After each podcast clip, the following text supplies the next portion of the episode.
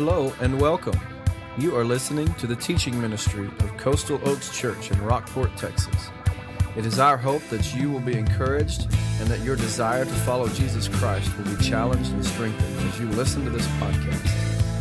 For more information on location, service times, and what to expect on your next visit, go to coastaloakschurch.org. Now grab your Bible and study along with us as you listen.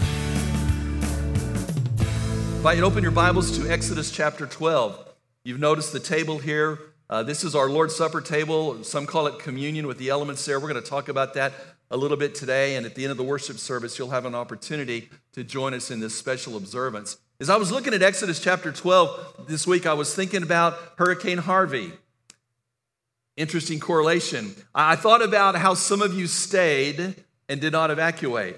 And some of you stayed in homes that were very solid, and others stayed in homes that weren't so solid. But I pictured some of you waiting for the storm to blow over, just hoping, praying that this wouldn't destroy your home. And that's really the situation that we have in Exodus chapter 12. You have a group of people who are huddled up in their homes. They're praying that the storm will pass over. If you would follow along as I read aloud, chapter 12 in the book of Exodus.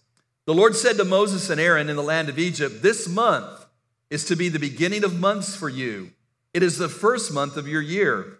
Tell the whole community of Israel that on the 10th day of this month, they must each select an animal of the flock according to their father's households, one animal per household. If the household is too small for a whole animal, that person and the neighbor nearest his house are to select one based on the combined number of people. You should apportion the animal according to what each person will eat. You must have an unblemished animal, a year-old male. You may take it from either the sheep or the goats. You are to keep it until the 14th day of this month. Then the whole assembly of the community of Israel will slaughter the animals at twilight." This is all new for them. This is all a new celebration, a new observance that Moses is communicating to them. They must take some of the blood, verse 7, and put it on the two doorposts and the lintel of the houses where they eat them. They are to eat the meat that night. They should eat it roasted over the fire along with unleavened bread and bitter herbs. Do not eat any of it raw or cooked in boiling water, only roasted over fire. There's significance to that. We'll look at that in a minute. Its head and its as well as its legs and inner organs. Do not let any of it remain until morning. You must burn up any part that does not remain before morning. Here is how you must eat it. Significant, verse 11. He's writing, he's sharing to the children of Israel who are living in the land of Egypt as slaves, as captives in Egypt. Here's how you were to eat it, verse 11. You must be dressed for travel, your sandals on your feet, your staff in your hand. You are to eat in a hurry. It is the Lord's Passover. Can I paraphrase? Moses is telling the people through God, have your bags packed and be ready to go. Verse 12, significant verse. I will pass through the land of Egypt on that night and strike every firstborn male in the land of Egypt, both man and beast. I am Yahweh. We sang about that earlier, didn't we? I am Yahweh. I will execute judgments against all the gods of Egypt. And that's gods with a little g. Those aren't real gods. Those are the false gods worshipped by the Egyptians. The blood on the houses, verse 13, where you are staying will be a distinguishing mark for you. When I see the blood, I will pass over you. That'd make a great hymn, wouldn't it? Nope, that's a hymn, by the way. When I see the blood, I will pass over you. Just in case you don't. Y'all are responding like the group last week. I wondered if they were listening. No plague will be among you to destroy you when I strike the land of Egypt. Now here's the reminder of what this day is. This day is to be a memorial for you. You must celebrate it as a festival to the Lord. You are to celebrate it throughout your generations as a permanent statute. You must eat unleavened bread for 7 days. Only on the first day, you remove yeast from your houses. Whoever eats what is leavened from the first day through the seventh day must be cut off from Israel. You are to hold a sacred assembly. That's a time of coming together for repentance and confession. A sacred assembly on the first day and another sacred assembly on the seventh day. No work may be done on those days except for the preparing the people that need to eat. You may do only that. You are, verse 17, you are to observe the festival of unleavened bread because on this very day I brought your divisions out of the land of Egypt. He's about to do that. He's telling them about what he's going to do. You must observe this day throughout your generations as a permanent statute. You are to eat unleavened bread from the first month, from the 11th to the 14th day of the month, in the evening of the 21st day. Yeast must not be found in your houses for 7 days. If anyone eats something leavened, that person, whether a foreign resident or a native of the land, must be cut off from the community of Israel. Do not eat anything leavened. Eat unleavened bread in your homes. So there's this command to them to sacrifice this animal and be sure that you have unleavened bread. This is the account of God working through Israel. He called Moses out of the desert, who was in exile, to come back to Egypt to be the deliverer of the people. And Israel is now in captivity. God sends Moses to say to Pharaoh, you remember what he told him? Let my people go. And he comes repeatedly to Pharaoh, let my people go. Let them go out into the desert to worship me, God told Pharaoh through Moses. And God hardens Pharaoh's heart, and there were 10 plagues that God brought in. And with each plague, it was to show that God, Yahweh, the Lord God the Israels worship, was Lord over all the gods with a little g. There's the first plague of the water turned to blood. Then the frogs come, then the gnats, then the flies, then the livestock. Then boils on man and beast, then hail and lightning, then locusts, and then darkness for 3 days. And then this last plague, the plague that's described here, the death of the firstborn. So this observance of Passover is instituted here. So I want us to walk through. And number one, if you're taking notes, the observance of Passover has its origins in the Old Testament observance. Origins in the Old Testament observance of Passover. So this Lord's Supper that we're celebrating today, that we're observing today, has its origins in Passover. First of all, just some things about that. As I read through the passage, deliverance was costly. Deliverance was costly. The cost for the people to be set free was a firstborn lamb, firstborn from the sheep or the goats, and it was to be unblemished. It was to be the best of the flock. No blemishes, nothing wrong with it. It was to be sacrificed for the Lord. So it's costly. The best they had, unblemished, and innocent animals died. I had a conversation with a lady one time, and she just thought it was so wrong that God told the children of Israel to sacrifice animals, those poor defenseless lambs. And I said, it really is terrible, isn't it? The fact that innocent animals had to die to be a picture of the sacrifice just shows you how much more costly it is, that our redemption needs to be purchased this way. So for the children of Israel, for them to be delivered from Egypt, deliverance was costly. Secondly, God made provision. God made provision for them. In verse 13, the blood on the houses you're staying in is to be a distinguishing mark for you. God made a way. He made a substitute. They took this lamb that was singled out from the flock, a yearling that would be healthy, that the family would watch it for 4 days. And then if it was healthy and perfect in every way, then they would sacrifice that. It's most likely that the family would probably be attached to that animal and then watch the father take a knife and sacrifice that animal. It was costly. It was painful to watch the father do that. But it was reminding the people that God's going to make a way. He's going to make provision for you through this lamb for you to leave Egypt. Thirdly, God's provision had to be appropriated. It had to be appropriated. Look at verse 7. They must take some of the blood and put it on the two doorposts of the lintel of the house where they eat them. The blood had to be applied. Personal application, each household. There's a talk there of bitter herbs symbolizing the hardship of Egypt and unleavened bread reminding them of the symbolizing sin should not be in their house. But as the blood is placed on the doorpost, right outside there was a trench dug around the doorposts, and as the blood was placed at the top in the form of a cross, the blood would run down and run through those trenches. The family had to say, I'm applying the blood to our household, and then the family would pass through into the safety of that home where the blood had been applied. It had to be appropriated. It would not be enough for them to sacrifice the animal if the blood wasn't appropriated and the family didn't pass through the blood and wait for God's protection. Fourth thing about this Passover, the people trusted in God's promises. They trusted in the promises of God. Again, verse 13, the blood on the houses where you're staying is a distinguishing mark for you. When I see the blood, I will pass over you. When the destroyer was to come through the land, and it's described in the narrative here. We didn't talk about that, but when the destroyer would pass over, if the blood had been applied, the destroyer would pass over and not harm anyone in that household. If they had applied, if they had appropriated the blood to their household. It's this picture this destroyer, the angel of death, a picture of God passing over and still protecting his people, like the wings of a mother eagle nurturing her eggs or her children so they wouldn't be harmed.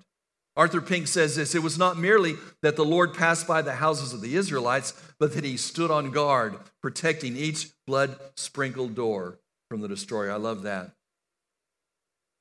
Moshe Royston, the founder of Jews for Jesus, said this: redemption began that night, in Exodus chapter 12, began that night behind the sanctuary of those blood-sprinkled doors. So when we talk about the Passover in the book of Matthew in just a moment, I want you to know the origin was right there in the book of Exodus. All of that took place was a picture or a symbol or a teaching point to show what God will ultimately do for them through Christ. So now if you would turn with me to Matthew chapter 26, fast forward about 1,500 years to the upper room. Do you remember as I was reading through Exodus chapter 12 how many times it was stated, this is to be a memorial to you. This is to be an observance that you do from generation to generation. You're to observe this regularly. That was being fulfilled 1,500 or so years later in the book of Matthew chapter 26 as Jesus gathers his disciples together.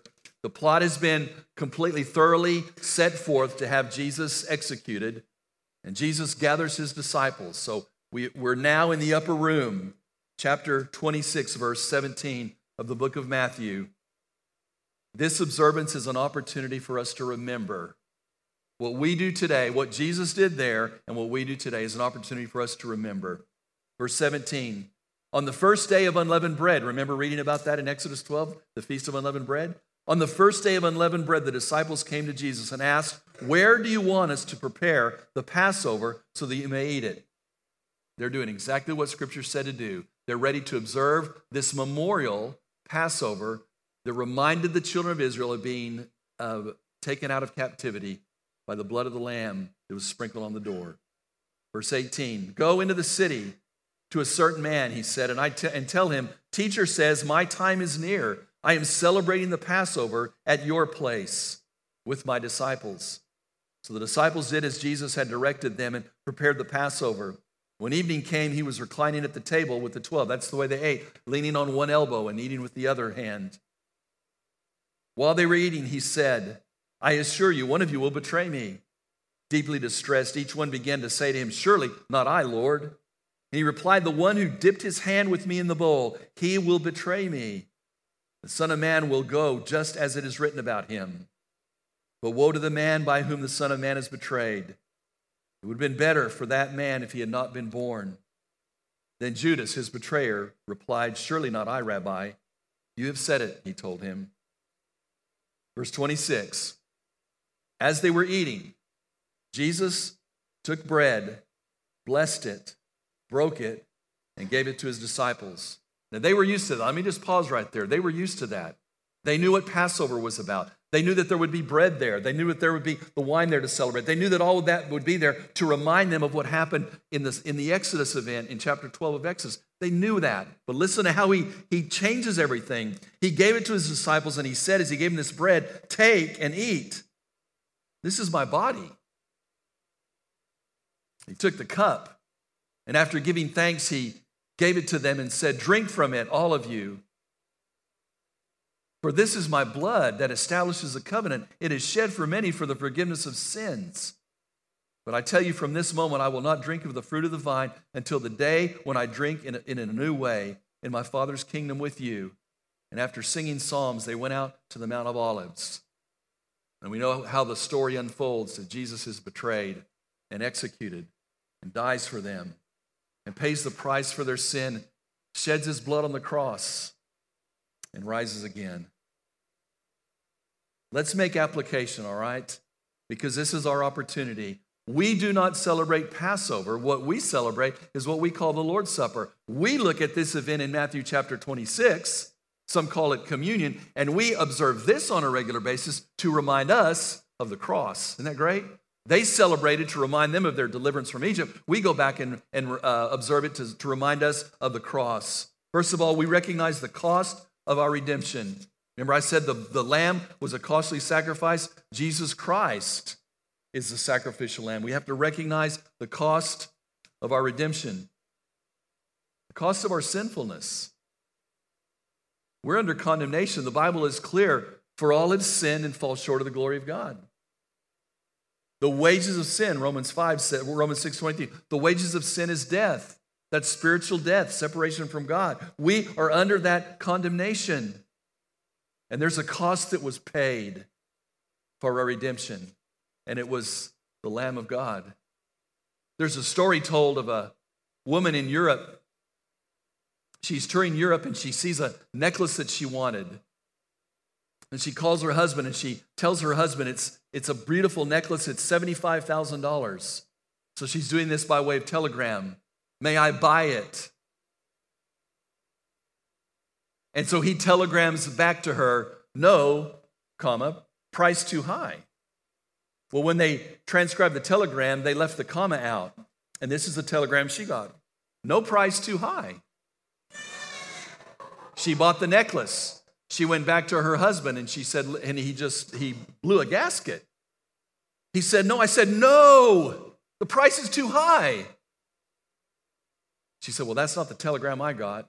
The story goes that they sued the telegraph company to try to get reimbursed for the money that was spent there, and it's told that that's why now they spelled it out. After that, they spelled it out, like the letter stop, instead of just a period, S-T-O-P, when you read a telegram, so nobody would make that mistake again. See, aren't you glad that God didn't say, no, price too high? I'm glad that he said, no price too high. We need to recognize the cost of our redemption. Secondly, we can rejoice in God's provision, just like they did. God's provision was a sacrificed lamb that had been observed for 4 days. We have the spotless Lamb of God. The Bible says in Hebrews, he was tempted in every way as we are, yet without sin. He is our spotless Lamb.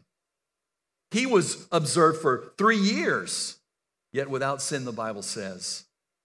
The New Testament refers to Jesus as the Lamb of God around 30 plus times. He is our Lamb. I love Romans 5:8, one of my favorite verses. God demonstrates his love for us in this. While we were still sinners, Christ died for us. God's provision. God's provision in our place. Jesus suffered the wrath of God on the cross so that he could pay the price for our sins. The Bible says, he who knew no sin became sin for us, that we might become the righteousness of Christ, righteousness of God in Christ. We rejoice in that provision. I'm so thankful that he said, I will pay the price. Thirdly, we've received God's provision. If you're here today and you're a follower of Christ, this blood has been applied to your life. Remember in the Exodus chapter 12, they had to take the blood and apply it to the doorpost. It had to be applied. The blood of Christ, the choir sang about it. We're going to remember it with this juice in just a moment. This symbolizes the blood of Christ doesn't mean anything if it hasn't been applied to your life. John chapter 1, verse 12, as many as received him, to those who believed in his name, he gave the right to become children of God. It is not enough that you believe that Jesus died for you. It's not enough that you believe that he shed his blood for you. It's not enough that you understand that you're a sinner. You have to receive him by faith. And I believe that's a simple prayer of confession. Lord, I'm a sinner. I trust you as my Savior, and I invite you to take my life, take control of my life. That's receiving him by faith. It has to be appropriated. Arthur Pink does this really neat description of the blood on the doorpost in Exodus chapter 12 and says it this way. You have the blood above, reminds us of the pierced head with the crown of thorns. You have the blood on the sides, reminds us of the nail-pierced hands. You have the blood below, which reminds us of the nail-pierced feet. God's provision for us has to be received. If you've never received Christ as Savior, I invite you to do that today. It's by faith that you would acknowledge that you've sinned, that he died in your place, and that you'd be willing to trust him for your eternity and for this reality of salvation at this moment. The last thing is we, as followers of Christ, rely on God's promise. I rely on it. The children of Israel had to rely on, when I see the blood, I will pass over you. That's a promise. They huddled up in those houses, waiting for the destroyer to pass over. They trusted in the promise of God. I trust in the promise of God today, because the Bible says, whosoever or whoever calls on the name of the Lord will be saved. The Bible says in John chapter 10, I am in the hands of the Father, in the hands of Christ. No one can pluck me out of his hands. In 1 John 1:9, if we confess our sins, he is faithful and just to forgive us our sins and to cleanse us from all unrighteousness. That's the Passover. That's the Lord's Supper. That's communion. That's what we will observe in just a moment. In November of 2008, a gang of terrorists busted into a hotel in Mumbai, India. And after they were through with their rampage, 200 people were dead. And there was one man in that restaurant who'd gone to that hotel for dinner that night who was not killed. And afterwards, he was being interviewed. How did you survive this bloodbath? And he said, well, when the shooting started, someone pulled me under the table. And I lay there. And the gunmen went around shooting people. And he says they were just shooting everyone, they thought, until they assumed everyone was dead. And miraculously, that man survived. And they asked him, how do you think you survived when everyone else was killed? I love his line. He says, I suppose it's because I was covered in someone else's blood, and they took me for dead. Folks, that's the privilege of us. If you know Christ as Savior, you've been covered by his blood. I pray that you have. Would you bow with me in prayer?